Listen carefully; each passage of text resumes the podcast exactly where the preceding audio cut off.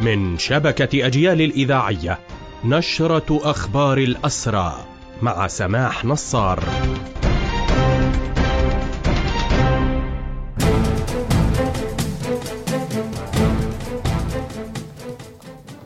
أهلا ومرحبا بكم إلى هذا اللقاء.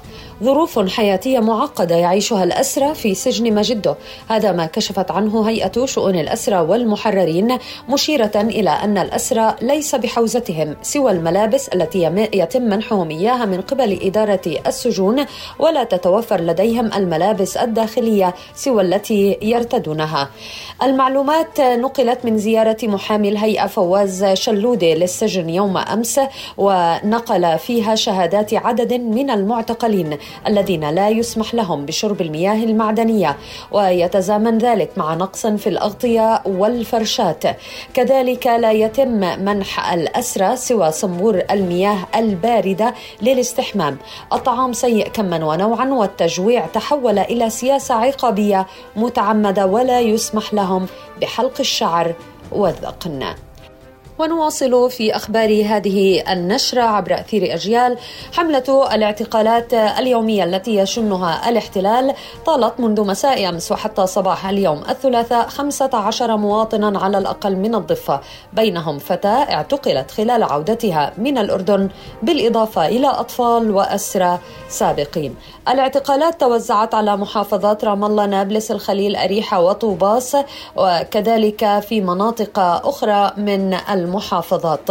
هذا في حين تترافق عمليات الاعتقال مع تنكيل واسع واعتداءات بالضرب المبرح على الأسرى وعائلاتهم وتخريب المنازل بشكل واسع. أعداد الأسرى منذ السابع من أكتوبر ارتفعت لتصبح قرابة العشرة آلاف. في حين الاحتلال اعتقل حوالي سبعة آلاف ومئتي مواطن منذ السابع من أكتوبر جرى الإفراج عن بعضهم لاحقا. في حين أن هذه الأعداد والمعطيات لا تشمل الأسرى من قطاع غزة. ونواصل في أخبار النشرة أيضا وما أصدرته هيئة شؤون الاسرى والمحررين من توضيح يفند رواية الاحتلال بخصوص العملية التي وقعت في الثاني والعشرين من شباط الجاري. فقد كان أعلن الاحتلال في حينه عن استشهاد الشقيقين زواهر ليتبين اليوم أن أحدهما جريح وهو كاظم زواهر في حين أن الشهيد الثاني هو أحمد الوحش. بهذا مستمعينا تنتهي هذه النشرة الخاصة بأخبار الحركة الأسيرة قدمناها لحضراتكم من راديو أجيال.